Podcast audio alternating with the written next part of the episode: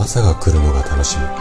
そんな体になるヒントをお届けするオンラインの生態。大人の健康学。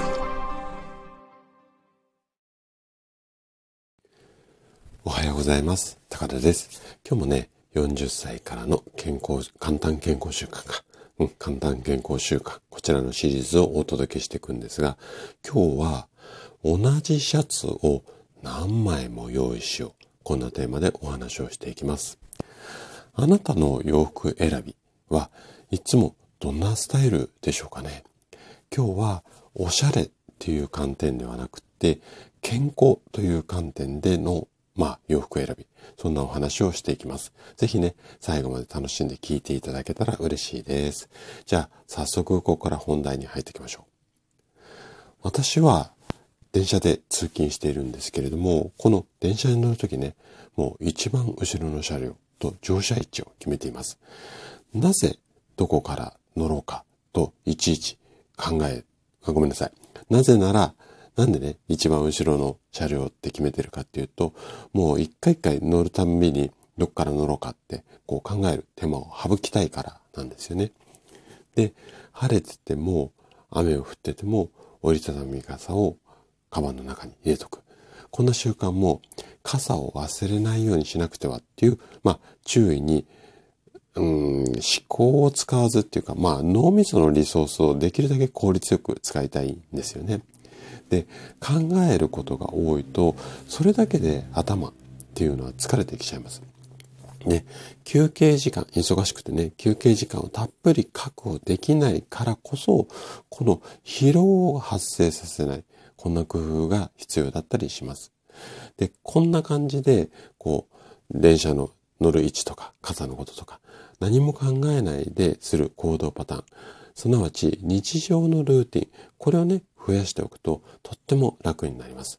まあ、決まりきった同一の行動をいくつも作って、物事をシンプルにしましょう。こんなような作戦なんですけどね。で、この、うん、ルーティンなんですが、あなたの日常生活でもいろんなところに作れるポイントっていうのがあります。例えば、朝一番の洗顔の方法とか、朝食のメニュー、駅までの道順。まあ、こんな例っていうのは、もう、うん、なんていうのかな。仕組み化しやすいですよね。それ以外にも、毎日の洋服、服装ですよね。これもルーティン化できます。でおしゃれを積極的にこう楽しみたい人でない限り何を着ようと毎朝考えるのは本当にね脳みそにとっては大きなストレスになるんですね。それなら同じシャツを何枚買って何枚も買っておくのがベストです。まあ某有名企業を立ち上げた、うん、ある実業家さんも同じシャツを何枚も着ていた。これも有名な話ですよね。で、毎朝もう何にも考えずに袖通すだけだから、このあたりはもう一気にシンプル化できます。あとは、コーディネートのパターンももう決めちゃう。私もね、このシャツ、うんと、このジャケットにはこのパンツってもうパターンある程度決まっているので、で、靴もほぼ2、3足をこうぐるぐる回しているだけみたいな感じで、パターンを決めちゃって、これをね、例えば平日の5日間分のパターン作っちゃえば、もう平日なんか万端じゃないですか。で、洋服だけではなくて、持ち物とかも同じ要領でパターン作ります。カバンのどこに何を入れるか。これ、パソコンはここ、手帳はここみたいな感じで、えっ、ー、と、するのがいいし、さらにお勧めしたいのは、カバンよりもね、できたらね、リュックがいいと思います。なんでかっていうと、二つ理由があるんですが、一つは、まあ、片方の手で持つよりも力が均等にかかるので、肩とか腰とかに負担がかかりにくいってことですよね。で、もう一つは、体との接地面積、要はリュックを背負うと、手で持つよりも接地面積多くなりますよね。なので、置き忘れを防げる。まあ、要は、カバン、あ、持つの忘れちゃって、あんまないかもしれないですけども、リュックだとリュック背負うの忘れたっていうのは、そんなに多くないですよね。なので、こんなところがいいかなというふうに思います。あと、持ち物それぞれに定位置っていうのを決めるっていうのも大切です。まあ、これはある、こう、一節なんですが、人間っていうのは一年に300時間ぐらい、こう、探し物に時間を費やしているっていうふうに言われています。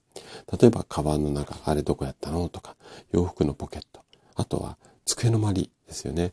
こんなところも、どこに何を置くのかっていうのが、全て決まっていれば、その探す時間っていうのがショートカットできるので、その300時間っていうのがそっくりそのまま手に入ります。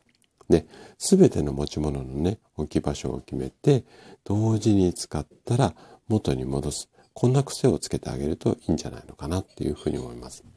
で、あとは、こんな仕組みを作るためには、まあその設定するための時間っていうのも必要になってきます。なので、定期的にね、あなたの日常を、うん、見直して、例えば月に1回ぐらいは、今のこのルーティンで OK かなと。あとは、この辺って今時間かかってるのがもうちょっと仕組み化っていうかね、ルーティン化できないかな。こんな方法を考える。そんな時間を取るっていうのも有効かなというふうに思います。はい。ということで、今日も最後まで聞いていただきありがとうございました。今日の話がね、あなたの健康のヒントになれば嬉しいです。